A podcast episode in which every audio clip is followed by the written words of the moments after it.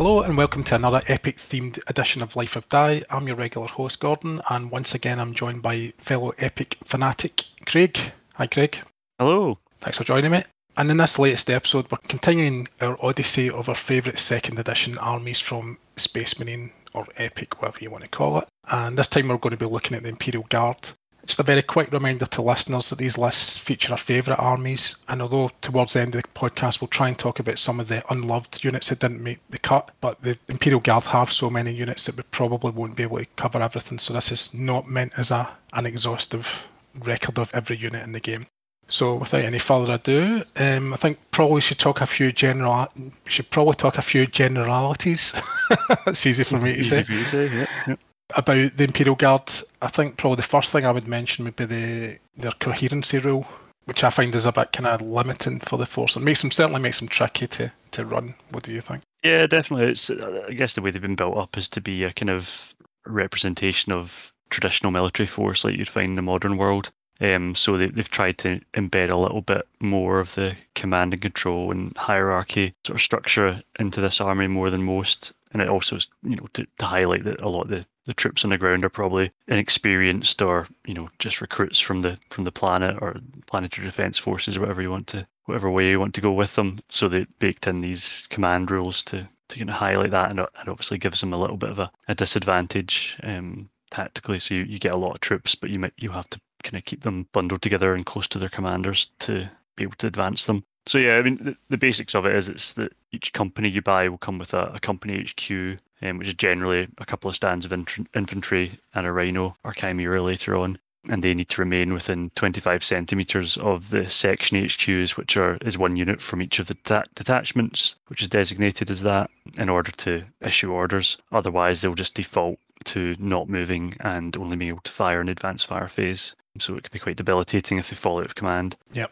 So yeah, it's a bit of a, it's a bit of a tricky one to, to manage. They they make it slightly for you by giving you free commissars with each of the company cards. Yeah, they help. Yeah, so they can take over the company HQ role and they can lead off detachments by themselves to go on their own um, away from the company HQ, which definitely makes it easier. So yeah, it's it's, it's a little bit of a, a tricky one to, to work around. Sometimes easy for easy to forget as well. And I think it's something we, we were talking about before we we started the recording, but section HQs are, are also very important. You can lose your section HQ and um, can effectively render that detachment fairly inert.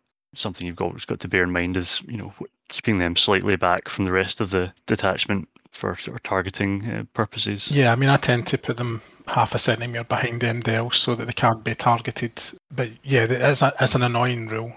The section HQ one, I've always had a bit of a problem with that. It's always frustrated me that rule. Yeah, I think I think at this scale it's kind of a bit daft. Um, it makes sense. Let's say play other games like Bolt Action, um, where it's you know one of these things that makes sense because you can see that one of these guys is an NCO or one of these guys is a commander or whatever. But I think at epic scale, the abstraction should be that someone else will pick up that role within the squad if the if the section HQ falls, or it just makes it more bookkeeping in my mind, or, or more micromanagement you've got to do with the Imperial Guard that you don't have to do with the other forces. It's a little bit annoying. But. Yeah, it's tricky. Definitely tricky. And the other thing that's tricky about them as well is that they have a really poor morale value. Most of their units are, are 4 plus. Yeah. So it's basically once they break, there's a 50 50 chance that each unit is going to start running away, mm-hmm, mm-hmm. which which isn't great either. I think if you're playing Imperial Guard, you really want to be hammering that other force and breaking them as quickly as possible because you know that as soon as your guys go, probably a lot of them are going to start falling back. Now, hopefully, they won't flee the actual table, but although with vehicles, that's likely to be the case because they're usually fast enough. Yeah. Hopefully, it won't impact too much, but yeah, I think you've got to do your damage as quickly as possible with Imperial Guard because of that. Yeah, it's like a balancing thing, I guess, to offset the fact that you do get quite a lot of troops for the for the points, and they are quite cheap to get troops. I think the Imperial Guard, more than any force, they'll really benefit from taking company cards rather than filling up support slots. Uh, basically, if you've got the points to buy another company rather than a few support cards, then it's definitely worth buying the company just to keep that break point up high. I agree. So yeah, I think I think you'll probably see. I've, I've not seen your list yet, but I think we'll both find that we both lean in towards the, the companies whenever possible, and probably neglect a lot of support choices, which is a bit of a shame because it, it does mean a lot of guys are left on the table who are maybe interesting to take, but because they don't come as a company or they're maybe too expensive to take as a company, you don't they don't see much action. So it's a, a little bit of shame in that regard. But Yeah. Same with every Forcer. Mhm, We've mhm. always got our favourites. Definitely.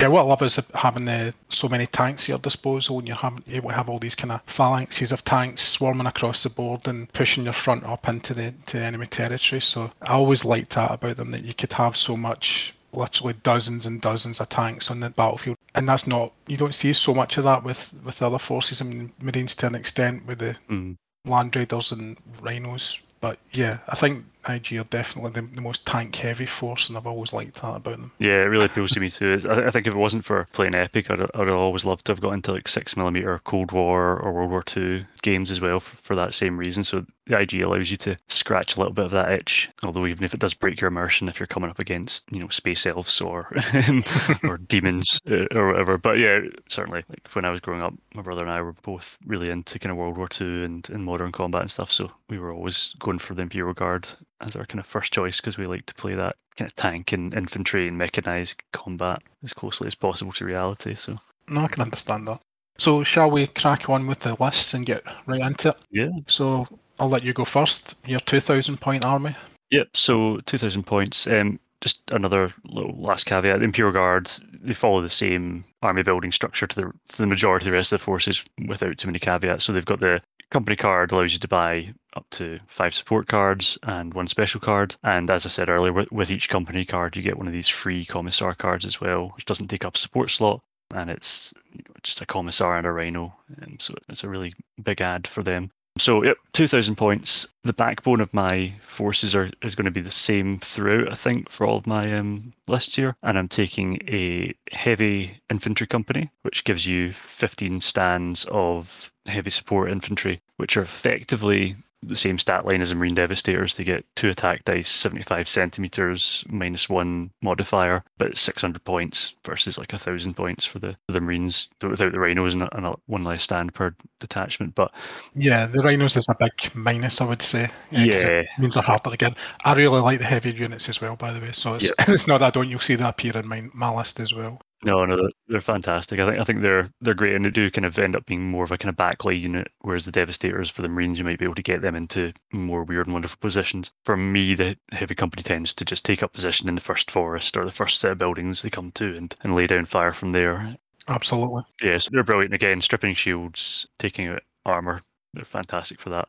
The next um, company card I will take is the Leman Russ Tank Company, and again, it's just because it's an iconic Imperial Guard tank. Leman Russ itself, it's it's one of these ones you can always argue whether the Predator's better or any other tank for for that matter, but the Leman Russ is probably the one of the most kind of all-round tanks in the game. I think 20 centimeter move, three plus save. I think it's a two plus close assault factor. Let's check that. Um, but it has got can hold its own in close combat, which is more than can be said for likes of any of the kind of Rhino chassis ones. So yeah, two plus, and it's got the it's got two guns that fire 75 centimeters. One's a battle cannon, which has a minus two modifier, and the the other one's the, the las cannons, which are I guess on the in the front of it as well, hull mounted one, and that's just got a minus one. So versus the Predator, it's a little bit more bookkeeping because you've not got this, you know, you're not just rolling three dice and having the same target save modifier, which- which is one of the nice things that you can do with the Predator.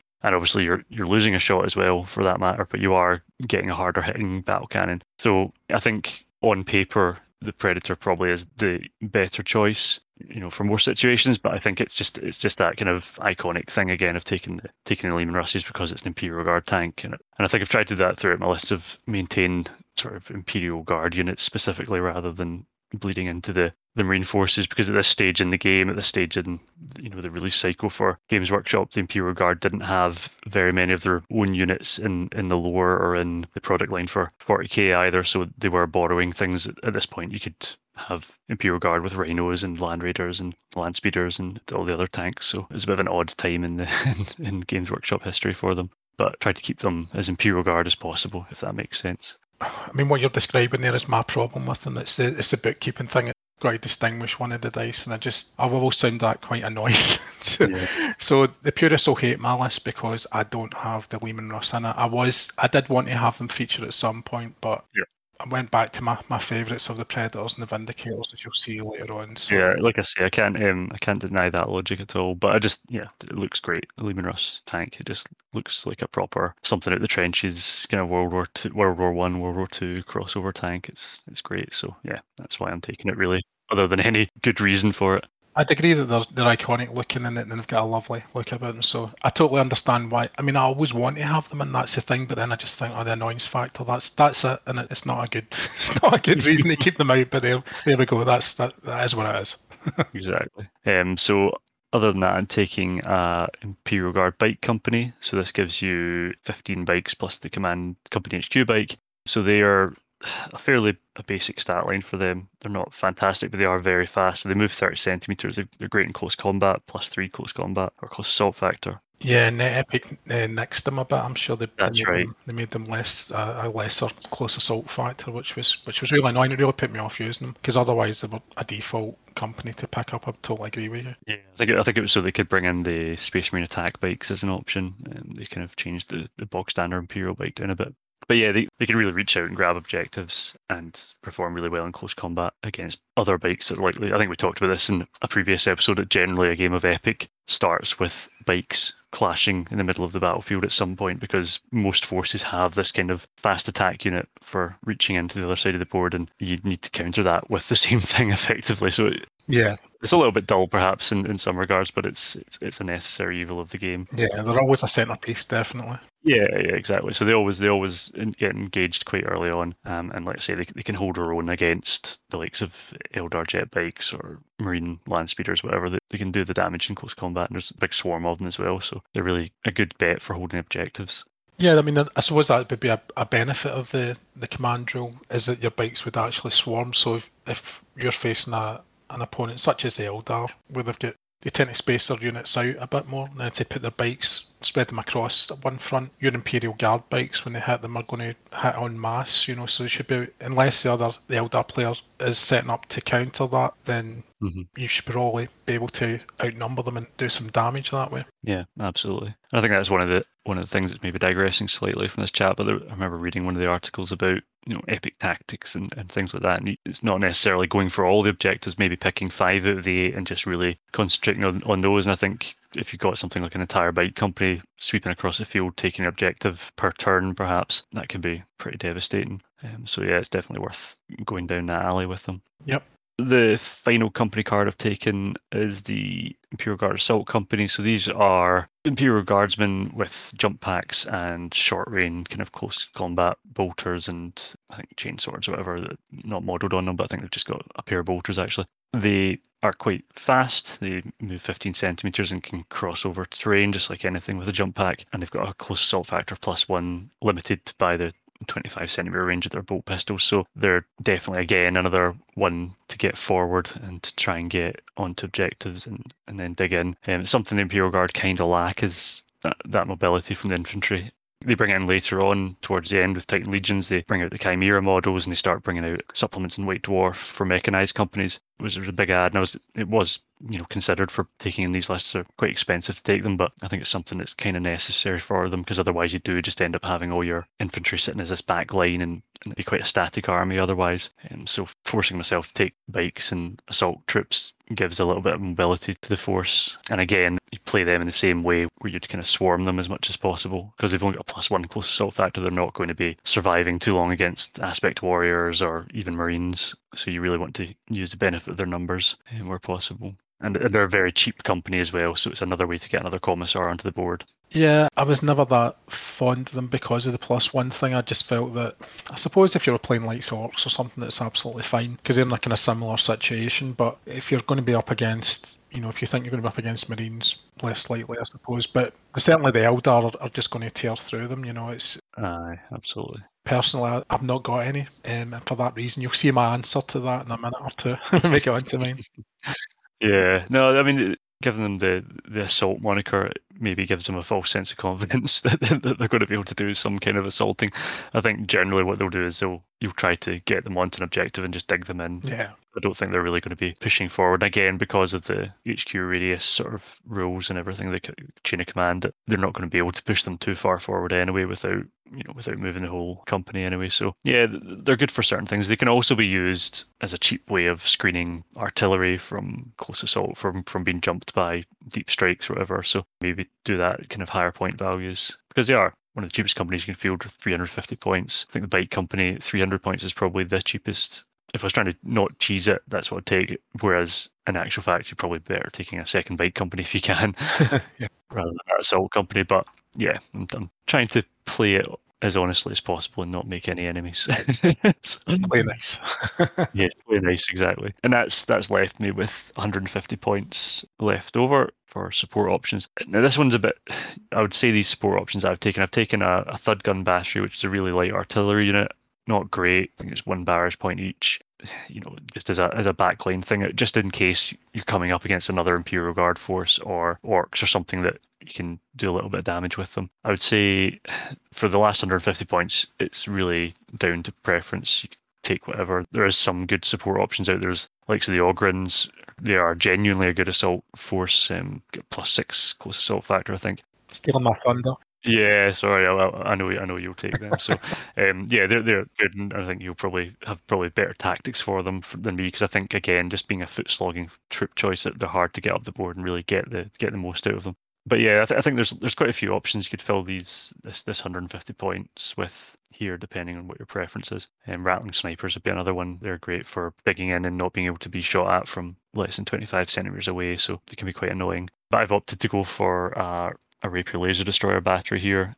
Again, it's just a bit of a fire support unit. I think we talked about them in the when we talked about the Marines previously. I did. But they're yeah, they're they're definitely a, a cheap filler unit for 50 points, and they could provide a little bit of fire support for that assault company perhaps, or again just um, as a screening for the thud guns. Even though I wouldn't be too bothered if they got destroyed, um, but yeah, they could sit and um, and fend off anything that came near them. So yeah, that that's my 2,000 points. And again, from that, I'm getting four commissars, which was uh, pretty decent. So yes, that's my 2,000 points. Nice. What have you got? Yeah, so for mine, I know you took the bike company. I took the other cavalry company you can take, which is the Rough Rider company. I really love the the Rough Riders. I just like the models, frankly.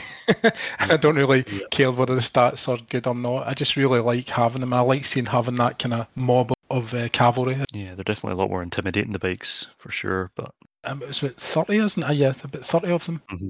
Um, you get so for six hundred points. Yeah, it's brilliant. Although, in fairness, you could get is that thirty bikes for the same price if you get two companies of bikes. I think that is. So you. Yeah, I think I think you're probably still better off with the Rough Riders.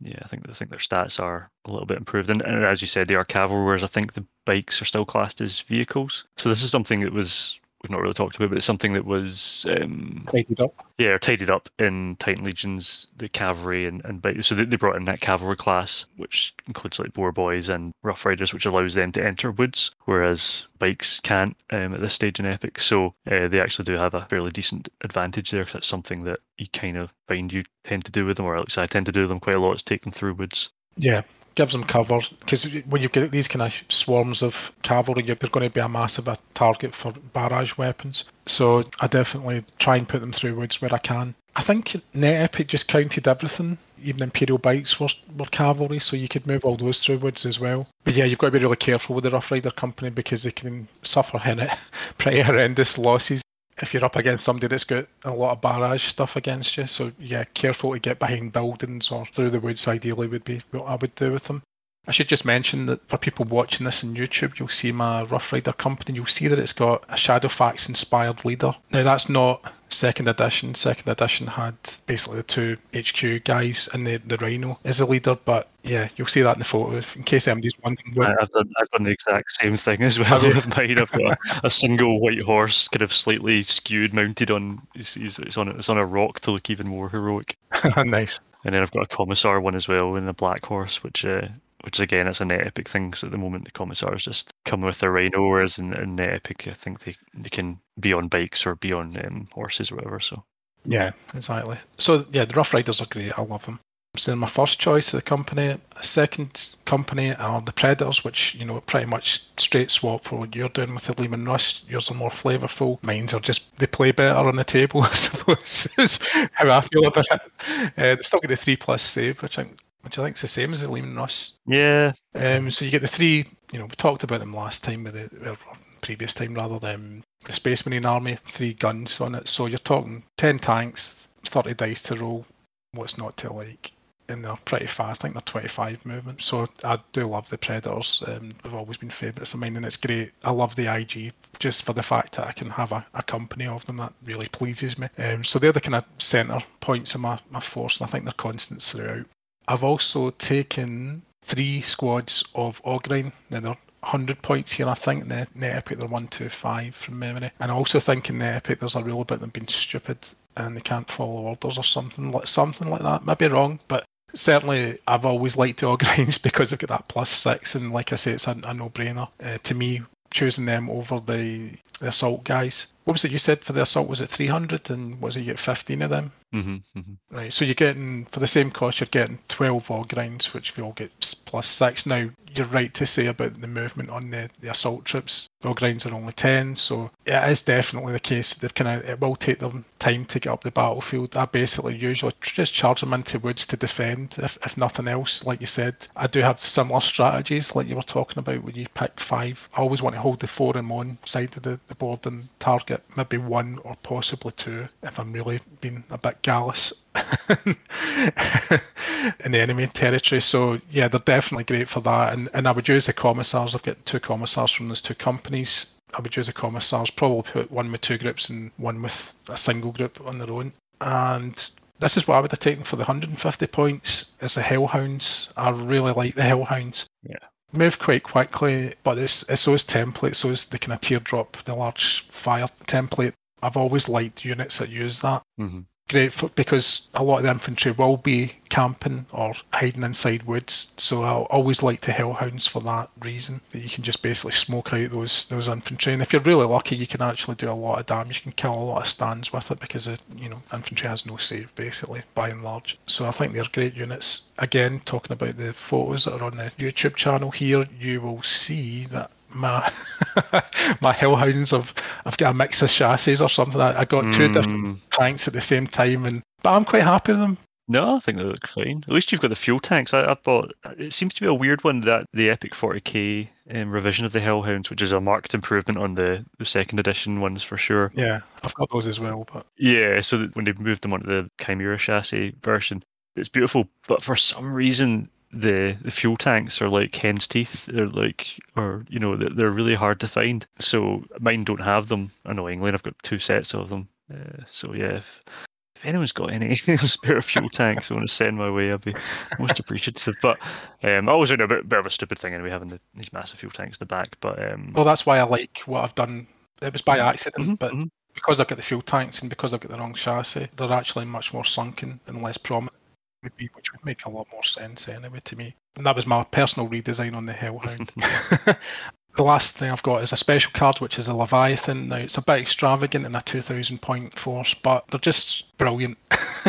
they're always going to appear in my IG forces because um, I just think they're so powerful. 350 points, you know, that's not much more than a, a super heavy tank is. And for that, you get four void shields on it. You've got six attack dice, five or six attack minus one. You've also got a battle cannon, which, contrary to what I complained about with the the Leman Russ tanks uh, is a separate dice you've got to roll there. So five again, five plus minus two. You've got the Doomsday Cannon, which is you know that's just the bee's knees. yeah, So you get D6 plus plus the barrage points. It's got 200 range and it's minus three. It's going to take apart buildings. It's going to take apart any kind of enemy tanks that it happens to hit. So yeah, it's a big favourite of mine, the Leviathan. And frankly, if it wasn't for sheer variety, I would I've got two in my, my collection, so I would probably be tempted to put two on possibly for a five thousand. I would be tempted to Mhm. put two of them on the board.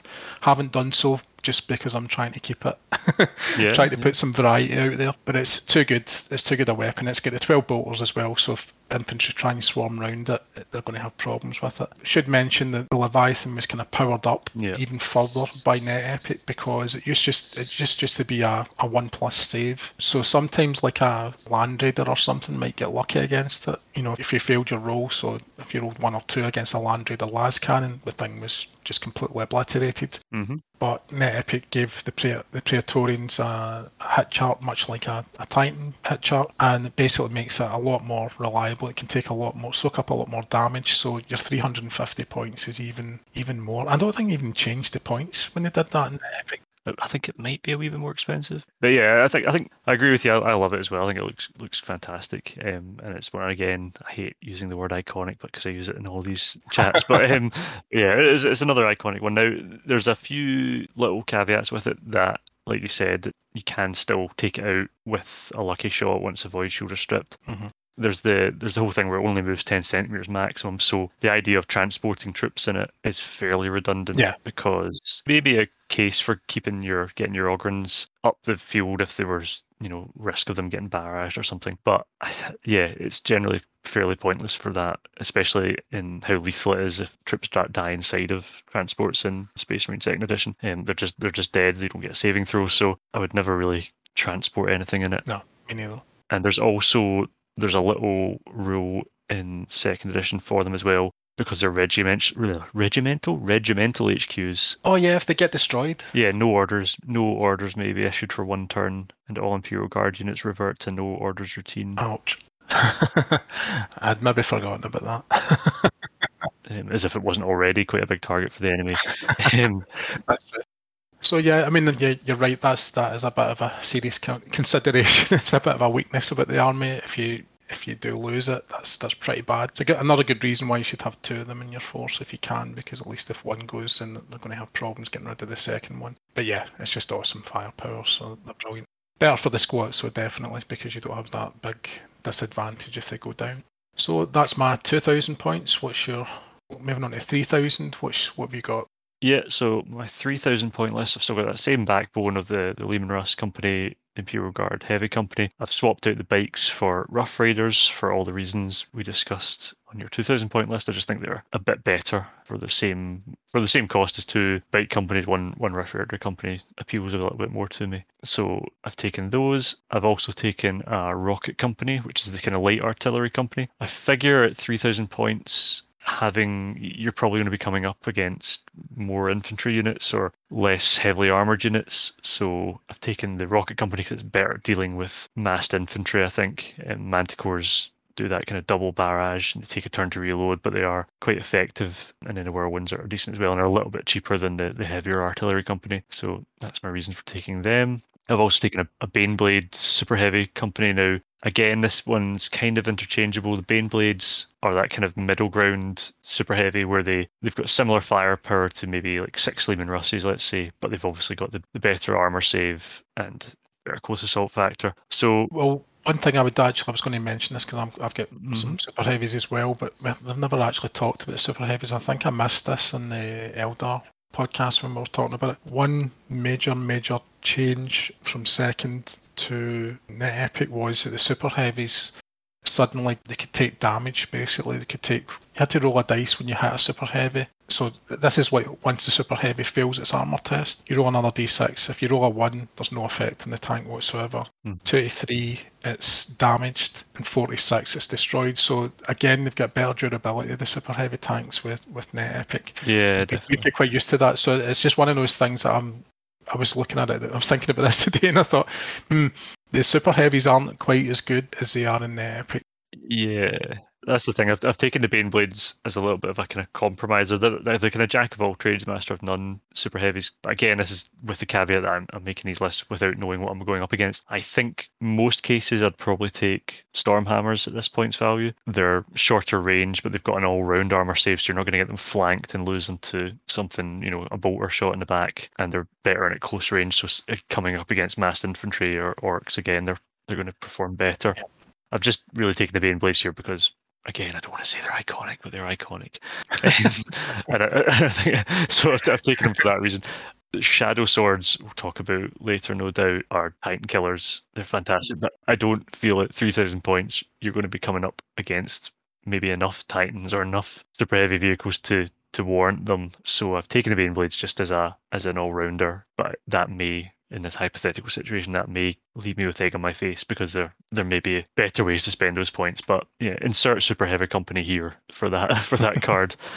um, at this points value. And then again, for the 150 points left over, I've, I've dropped the thud guns because I've taken the rocket company, so that's enough artillery. I have taken the Ogryns this time, and again, they would either form that role of protecting the artillery company from people assaulting them or going off on their own with a commissar to dig in somewhere and take an objective. And then for the last 50 points, I've just kept the rapiers in because, for the reasons discussed before, they're quite good for fire support and just holding lines, I guess. And that's my 3,000 points. Nice. Um, so mine, again, I've got that core of the Predator Tank Company, the Rough Riders, three squads of Ogryns, the Leviathan. I've also taken a battery of rapier lasers. For, again, same reasons, cheap. It's just I just wanted to plug a wee hole in the point cell, And yeah, they're really slow. That's the one thing I mentioned about them. They're really slow. They're quite hard to get into battle. If you can get them in a position straight away, brilliant. There's somewhere they can actually fire, then that's I think they're only 50 range. That's the other problem with them. But for 50 points, I'm not going to complain. So the other kind of two main units that I've, I've taken, so I got rid of the Hellhounds.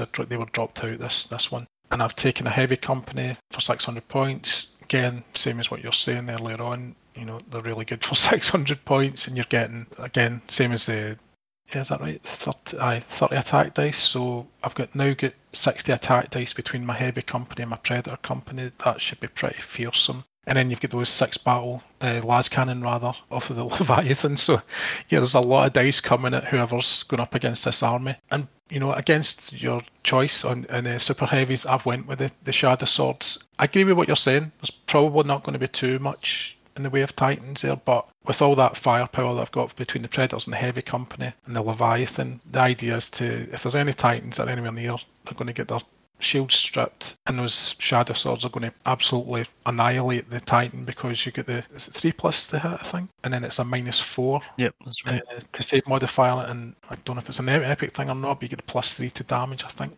Get that the penetrating yet. Good. Glad I got that right. yeah, because it basically means you're going to knock out a Titan. Unless if you hit a Titan in the head, all you need is five or six, I think, to kill it. So mm-hmm. you're very likely to kill it with a with a shadow sword. I also think it's still handy to have because you know if you're going to be up against uh, land raiders or grav tanks or so on, mm-hmm, mm-hmm. shadow swords will just cut through them like a knife through butter, even though they're really good tanks and pretty powerful. Yeah. Also quite handy against the you know to counter the uh, Tempest if you're facing the Eldar because it, again you know they're really hard to get rid of. That's one of the reasons why I was saying in the last episode I like them so much. Mm-hmm. Shadow swords are definitely an antidote towards them if you think you're facing Tempests and a, an opposing force. That's definitely the way to go. Yeah. And that's me, three thousand points. So we're already on to 4,000 again. yeah, we're rolling through it. I thought this would be longer because of the variety, but um, I think I think we, we, we know what we like. Um, yeah. So um, yeah, for, for my 4,000, similar to the 3,000, I've got the Leman Russ Company, the Heavy Company, and the Rough Rider Company forming the backbone. I've also got the Baneblades still in there to be confirmed. Again, I think the Baneblades might be swapped out for, for Stormhammers in, in a lot of cases.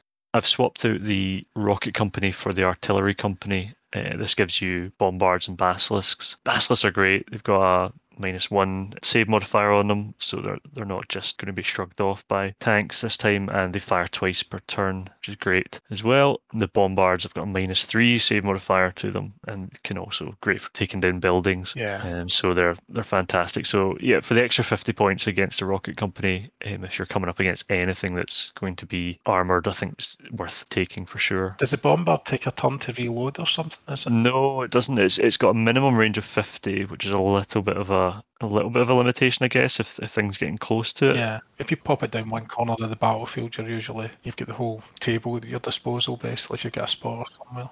Yeah, but it's also three barrage points each, so you know you're firing them in concert for nine barrage points is pretty awesome. So yeah, they are worth it. I think in nine out of ten cases, I would find the fifty points somewhere. Probably drop that rapier support company and take the heavier artillery over the rockets. But like I said before, it's it's depends what you're coming up against, really. Yeah, I always liked the rockets as a miniatures, but I didn't really like. Yeah, exactly. For some reason, I never really took to them overall, but Mm-hmm. Yeah, I like the the artillery company as well. Yeah, it was always it was always a big feature in our games growing up. So yeah, I've been a big fan of them for a while. And then I've taken a Shadow Sword company as well for the exact reason. So I think at four thousand points, I can justify it for sure. Definitely going to be some big targets on the field at that points value. So taking them in conjunction with Bane Blades or, or Stormhammers gives you a good gamut of um, super heavies. And then for the final by 600 points. I had toyed with the idea of taking another company because you know most of the Imperial Guard companies are 600 points, but I've opted to go for flyers. We've talked about flyers before. They are they can be a little bit game breaking, so this would be one I'd be discussing ahead of time if I was going to take flyers with my opponent, and certainly if I was going to take two two cards of them, I'd definitely definitely mention it just to be a, a sporting chap. but yeah, I've taken the Marauders and the Thunderbolts. So the Marauders we've talked about previously are they're flying tanks effectively. They're really good. They they'll cut through Titans in one turn. They'll take out vehicle companies in a turn, no bother. And um, for 350 points, they're awesome. And the Thunderbolts are the are the kind of dogfighting uh, fighters. If you're coming up against other flyers, they're fantastic for that. But they're also good for taking out masses of infantry with their with their rocket pods and strafing runs. So yeah, they're really cool. I, I, I just love the models as well, and I think they fit well with the aesthetic for the Imperial Guard. So that's the main reason I've taken them. If I was playing against someone that had an issue with flyers in second edition, as they may well have, because they are, they can be a little bit of a of a game changer, then I would just swap that out for for another company. Am I right in saying they didn't come in until Titan Legion's time, or were they there? Yeah, we released um, with Titan Legions. Yeah, I think it. Yeah, I need to check. Yeah, I don't have any cards for them. That's the reason why I'm thinking. Ah, okay, yeah, so, yeah. So the cards were released in a White Dwarf supplement. So yeah, it was after Titan Legions because the cards didn't come in the, the Titan Legion box, which is weird. It was it was all around the same time because they gave the cards for the Eldar flyers in the Titan Legions box, but they didn't give the Imperial ones. They came out slightly after. A couple of months, I think, after the release. But yeah, I'd swap them out for another company or something if there was an issue with them. But yeah, at this point, I'm now running out of actual um, commissar models and cards to display. So um, yeah, me too. up to six now at this stage, which is it's great. And that's another thing, another caveat for people that play Net Epic. They nerfed that slightly that you only got commissars with infantry companies. You didn't get them infantry and cavalry companies. You didn't get them with the tank companies or artillery companies anymore. All right. And so that's another one. Yeah, they stopped giving out so many commissars. I, I guess at the point where it gets. Yeah, it does kind of override. Yeah, it gets a bit daft. But um, yeah, that's my uh, 4,000 points. Cool. Okay, so my 4,000 again, Predator Tank Company, Rough Riders, Heavy Company, Leviathan, uh, three sets of Ogryns, and I've also added, added the Artillery Company, same as yourself, just it's pretty awesome. And the Basilisk in particular, that's great. The amount of barrages. That's twice a turn, that's what you said, wasn't it? The Basilisk, yeah. Yeah, exactly. So yeah, the Bombard as well. Oh, in, in second edition in particular, it's it's really it's really because the buildings were so brittle. Actually, I'm I'm curious. I've got a feeling that the Bombard still destroys buildings in the Epic. I'm sure I actually read that. Yeah, I'm fairly sure it does. Yeah. So it's one of the it's one of the ones even in Net Epic that still can do that. Mm-hmm. But yeah, I mean, if you're the artillery company in second edition, you're going to just be bringing down buildings left, right, and centre. So if I was forming up against an artillery company, I would be keeping a wide berth of all buildings. Um, if I was playing second edition, definitely, that's pretty awesome that way. Again, I've got the shadow swords because they're my favourites, and I've also taken the Vindicators. So if those artillery company don't bring the buildings down, my my Vindicators are going to clear the guys out of them anyway. Yeah, they are slightly tricky sometimes because because of that 50 range. It can make them a wee bit awkward to get. You've got to be pretty careful with how you deploy them. Make sure you get them that you can hopefully advance or worst case scenario charge and, and get them into range for the second turn. Yeah, it can be kind of touch and go if you're trying to advance them in first turn Mm-hmm. They're going to be within 50 range of, a, of an enemy unit, so they'll, they'll shrug off most with that two plus save. Though they will shrug off most um, attacks. You have to be you have to be kind of unlucky to exactly to lose them. And, that, and that's one of the kind of great things about Imperial Guard is being able to take these as companies for relatively low point costs as well, taking companies of Vindicators and Predators, whereas the Marines don't get that, even though they're their tanks effectively. Yeah. Which has always been a funny one for me. But Exactly. So it's just over a thousand points for the Vindicators and the, the Predators, and you're getting 20 tanks for that. That's pretty amazing. When you think of a, a Warlord tank that's been 900 points, give me the 20 tanks, please. So yeah, that's my four thousand points. Back over to you for the the last the last lot, five thousand, the big one.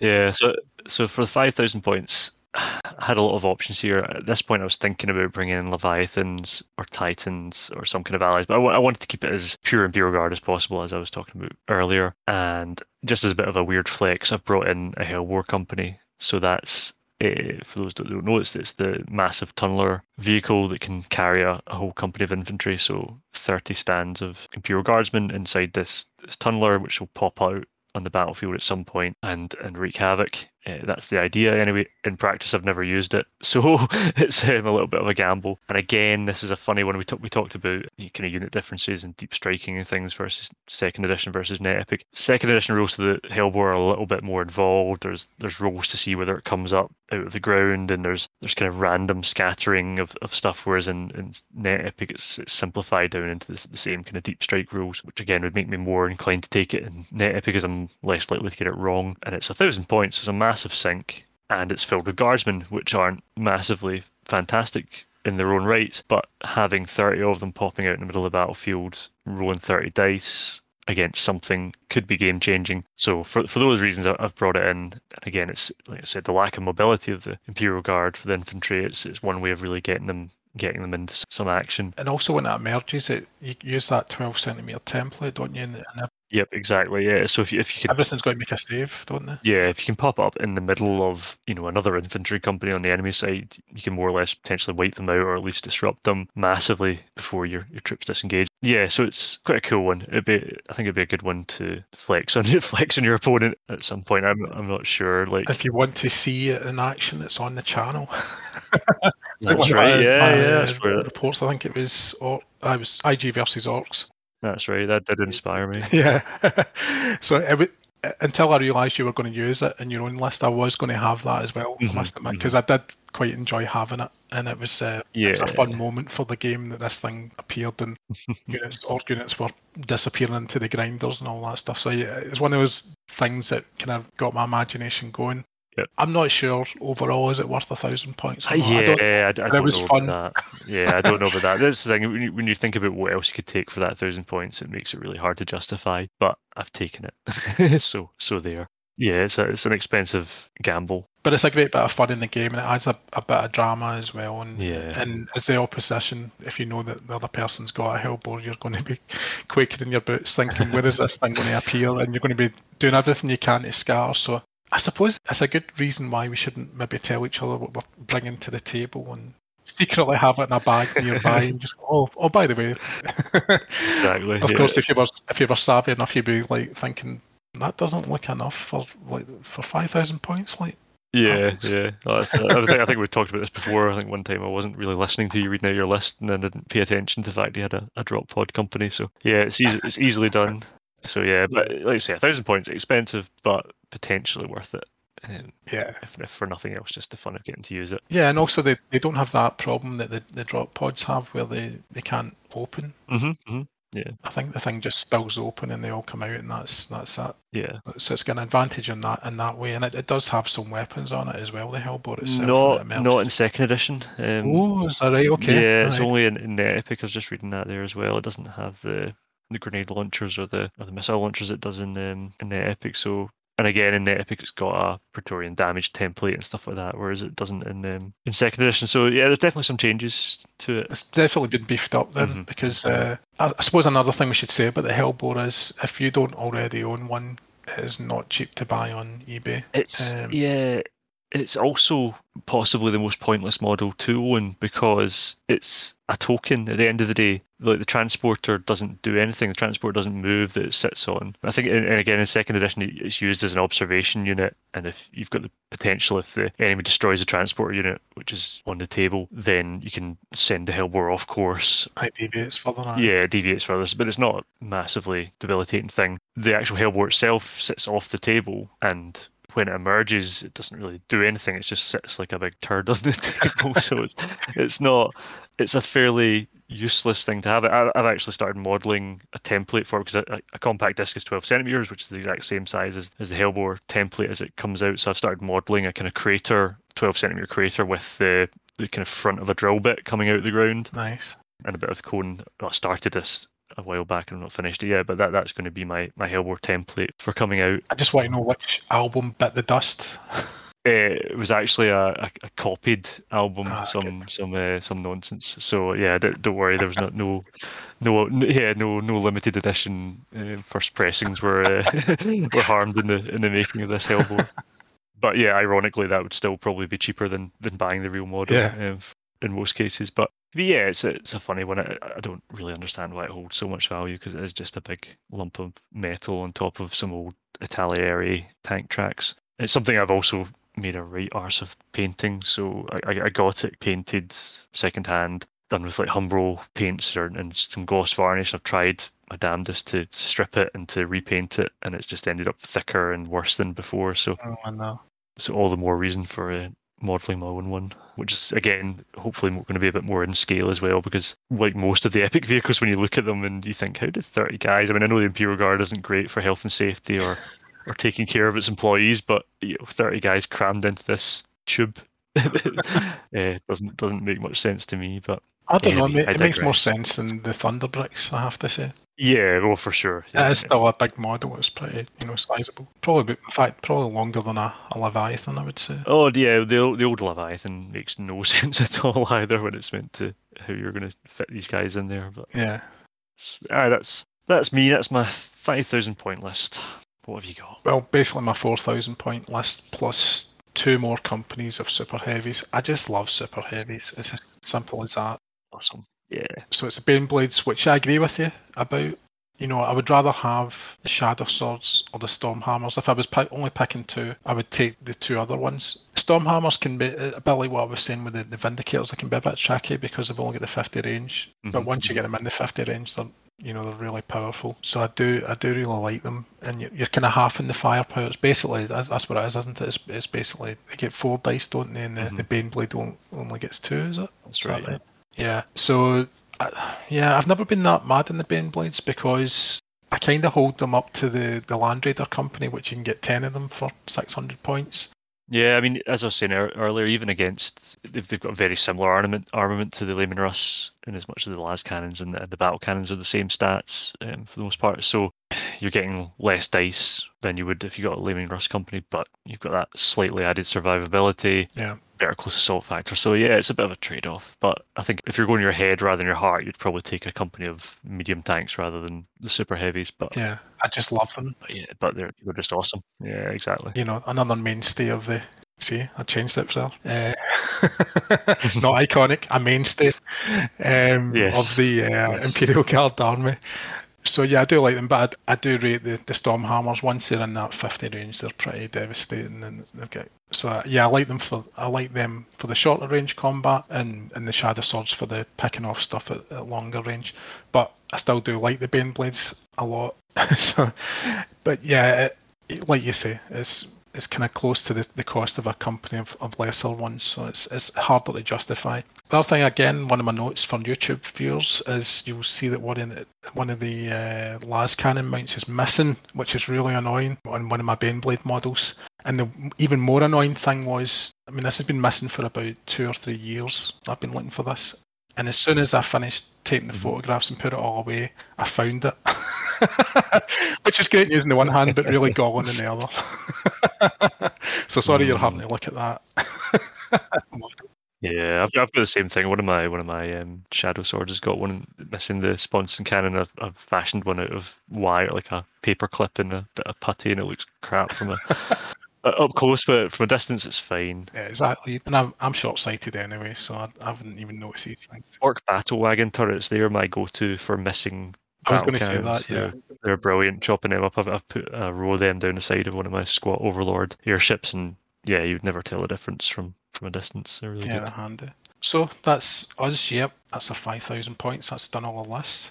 Yeah, we actually covered off quite a lot. I, I thought it was going to be more similar than than it was, or I thought there was going to be more units left on the table than, than there were. But in actual fact, yeah, the Imperial Guard at this at this stage in Epic didn't, didn't have that much of an arsenal. You know, they, they weren't as varied as they as they are in the kind of later games. Yeah.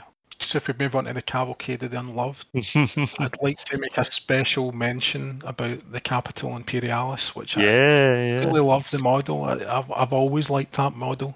Mhm. I know it's not got too much to it, and some people think it should have much more weapons in it. I agree, it should have better weapons on it. The Epic upgraded it because the, the weapons in the Capital Imperialis are just dreadful in second edition. It's a typo. I thought the Behemoth Cannon 25 centimeter thing was a typo, and I've just read it in both sections of the rulebook, and it's still 25 centimeters. I thought it should be 250. yeah, it's terrible. Um, you, can, you can put a volcano cannon on it um, from memory in, in the Net Epic. That's right. So I think it's more expensive in the Epic, but it's worth it. Mm. Another thing that I quite like about the Capital Imperialis, and I was tempted, slightly tempted, but not completely, uh, was to use it to bring the heavy company because they can fire out of it. I don't know if that's maybe an epic thing, but it's certainly definitely an epic. They, Mhm. they can effectively fire off the top deck of it. So yeah, I quite like putting at least one squad of heavy guys, and I wouldn't recommend a, a whole company because really, it's already a big enough target. It's going to be even bigger if you load, you know, if you basically get a thousand points all tied up in it. So yeah, six void shields though, so that's that's good. hmm hmm So yeah, I, I have always liked it, and I would have liked to have had the Capital Imperialis in my force, but it's hard to justify. Yeah, it's, it's cheap enough to take it and not feel too guilty about it. It's just not going to do anything. That's the problem. It's not fast enough to transport the troops. It's ten centimeters every every round, isn't it? Yeah, you, you'd basically have to be playing against an opponent that didn't really appreciate it and then just threw loads of stuff at it to allow it to actually fight, which is in most cases all you do is just ignore it. But then on the other hand, you get that regimental HQ thing going on again that we talked about earlier on, where it's you know if you take it out, then the whole Imperial Guard force is has got no orders next turn, which is massive. So it's already got reason enough for me to be attacked, and I don't think it needs any more, especially when it, it can't really reply. That that's the, the part that annoys me about it, that it's not get any arsenal to really do anything because you know when you're moving 10 centimeters every turn you get a 25 range it's just not going to trouble MD. Another unit that I really really like and I would probably take had we been playing Net Epic would be the Gorgons. I really like the Gorgon models. Yeah. Again, they're a bit slow for me. I wish they were maybe like another five centimeters Yeah, I, th- I think giving them 15 centimeters would make them much more viable. Any transport which moves the same speed as the infantry is fairly pointless. Yeah. In my opinion, even with the extra save from the front, it's, it's something I've experimented with is taking Ogryns in them to get them into the, into the battle. But unless you're expecting them to get splatted by artillery, it, seems fairly pointless. But anyway, what were you going to say about them? yeah, again, it's just I always like the models for them. I like that kind of snowplow thing they've got in the front. I like the Mm, double save that they get because they get a one plus save for that, and then it's a second save. That's why I would always hit them with volcano cannon if I was playing against them or, or something of its and take out five infantry inside it. So they're always a bit kind of juicy looking targets to me. Another thing about Net Epic is that in the old second edition, it was like you had to work out the percentage of your move, and then it would like the corresponding. So if you moved eighty percent of your vehicle, if the troops were coming out, they could only move twenty percent of their movement. Hmm Net Epic is much more generous in that it just basically takes five centimeters off the movement. hmm So the Gorgons are a lot more attractive in Net Epic because you can move twenty-five centimeters instead of, you know, if it, if they move twenty-five centimeters in second edition, then that means what seventy-five, roughly seventy-five percent. I don't know. I'm not doing the maths properly at the moment, but say it was. You've only got twenty-five percent of movement left, which is another five centimeters. Whereas if it was in net epic, you would get twenty-five, and then you would get fifteen when your your troops. So it does make a big difference. Well, they only move 10 though, so but if you charge them, you'd only get 15 centimeters for disembarking the troops, and then the troops would only get 5 centimeters, so it'd be a 20 centimeter overall movement still. No, because your troops have got a 10 centimeter move rate, so Oh, okay, so they're coming in charge, of course. Yeah, so yeah. No, no, got you. you, Fair enough. you do get a bit a bit further up the, the board, and that that Oh yeah, definitely, definitely. I just, I just still feel it's just, yeah, it's it's so marginal. It's difficult to justify taking transports that only move 10 centimeters. But and they also have a armament, which is the other annoying thing about. Mm-hmm. I think it's mhm. only like 15 centimeters or something, which is pretty hopeless when they're Yeah, again, you're kind of goading the enemy to come in close to them, yeah. which doesn't work out because anybody that knows the stats of them will just shoot them from a distance. yeah. And probably not engaging from the front as well. So, uh, it's it's an interesting one. They do have an extra use um, for um, siege scenarios where they, if they go through minefields, they basically can clear the minefield, Ah, yeah, yeah, clear a path through it. yeah. We very very rarely have a, a siege game just Mhm. because it's it's pretty tactically dull. I think for one side because yes. all you're going to do is sit and first fire the whole game.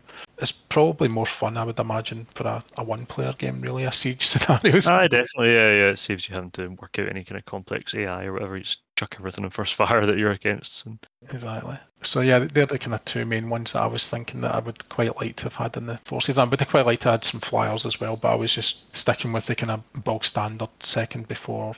I think you're right in doing that. Like, like I say, there Oh. was. I don't think you're wrong. That's not what I was meaning.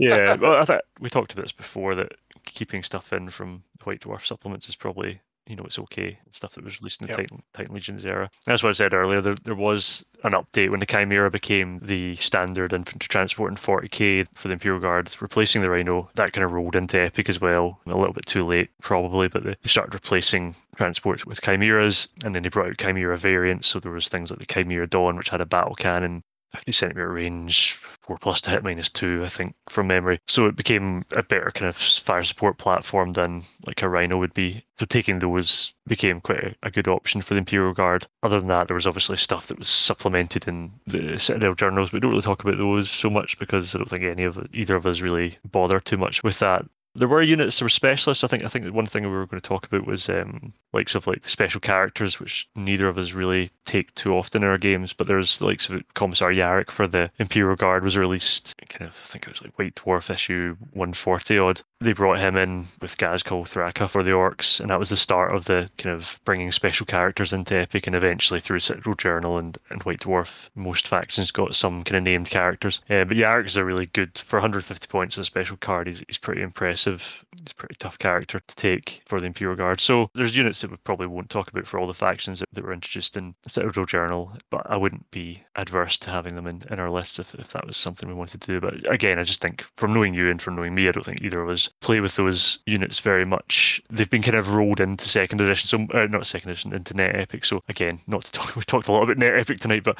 one of the you know Net Epic has fleshed out a lot more units than uh, than second edition had, and most of those have they're not been made up by the community. They've came from official sources. They've came from like the Citadel journals. Um, so that's where the, that's the kind of origin behind a lot of those units that you'll find in the Epic that became staples. They actually were to one point or another official in in uh, second edition. But yeah, sticking to the sticking to the main sort of armies of the Imperium supplement and, and White Dwarf stuff. I don't, I don't think we've we've not missed off too much. Um, I, I did mention some of the support units earlier that I would like to take, but just can't really justify a lot of time because you want to focus on companies. yeah, Sentinels were a good example. Always like Yeah, S- Sentinels are great. I, I, again, I, I love the models. I, I I love the models in second edition Epic. I love them more in sort of 40k later on. That kind of um, totally ripping off the the Scout Walker um, ATST from Star Wars style armored ones. I think they look amazing, and there's there's an Epic 40k model for them, which I intend to grab at some point. But again, I'm I'm less inclined to do that because you find it hard to actually get them into a game. Yeah, they can be good for you know, again grabbing objectives or protecting artillery that kind of thing but oftentimes they just don't get used. I think again in, in later editions they do find a lot more uses because there's special rules for scouting and for that kind of thing but they are fairly brittle as well. Yeah they're, they're not great i think we, we talked about them in the, the eldar list for the war walkers they've Yeah. got a similar stat line to those there's that they fulfill that kind of role of scouting fast unit but don't really do much so Yeah, that's my problem. I like the unit, but I don't like how it operates, if that makes sense. Nah, totally, totally. Ratling snipers, I think, are definitely got a use because of that not being able to target them uh, unless you're within 25 centimeters of them. Could be really annoying for your opponent.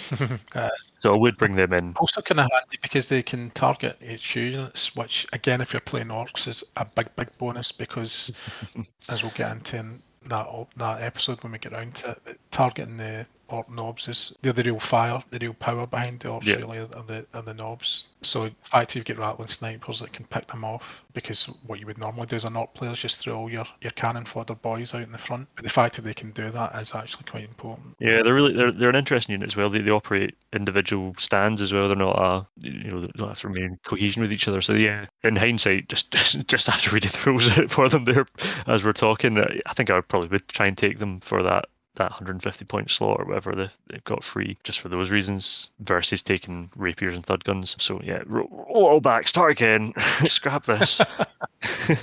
but no, other than that, I think I think we've covered most of the other units. Certainly because a lot of the crossover, the Space Marine forces. Don't need to cover them again. The only other one that's Imperial Guard specific at this point is like Death Strike missiles, kind of one shot. Yeah.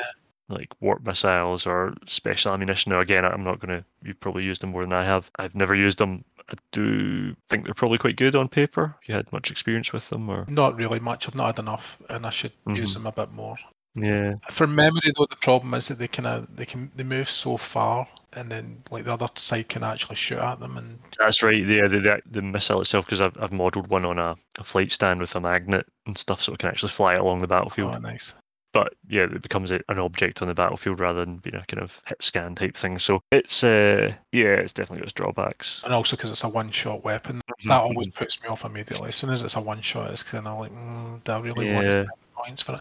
However, if it hits, then it could be pretty nasty. Definitely. Exactly. Yeah, it's a bit of one of these kind of gamble units. Um, other than that, I think Imperial Guard they've got they've got the Hydra anti-aircraft cannons as well, which we've talked about a little bit before when we talked about the Eldar. AAA, this was another thing that was brought in in Titan Legion's era, late second edition, to counteract the flyers, and they're they're pretty decent. I think it's like five attack dice hitting on fives, minus one modifier or something. So they're they're good, but they're kind of very role specific eh, if you know you're going to be coming up against flyers. But yeah, I mean that- that's more or less covered everything. We we didn't talk about Beastmen or we didn't really talk about the the humble guardsmen too much aside from that Hellbore mention. They're pretty much the same thing we've talked about with most of these standard infantry units is that they there's better options for taking. There's heavy infantry or dedicated assault infantry. Very rarely want to take that 10 centimeter, 50 centimeter shooting, hitting on fives, no target save modifier guy because you've got so many points to spend. You want to specialize a little bit more. But yeah, other than that, I think we've we've more or less covered everything.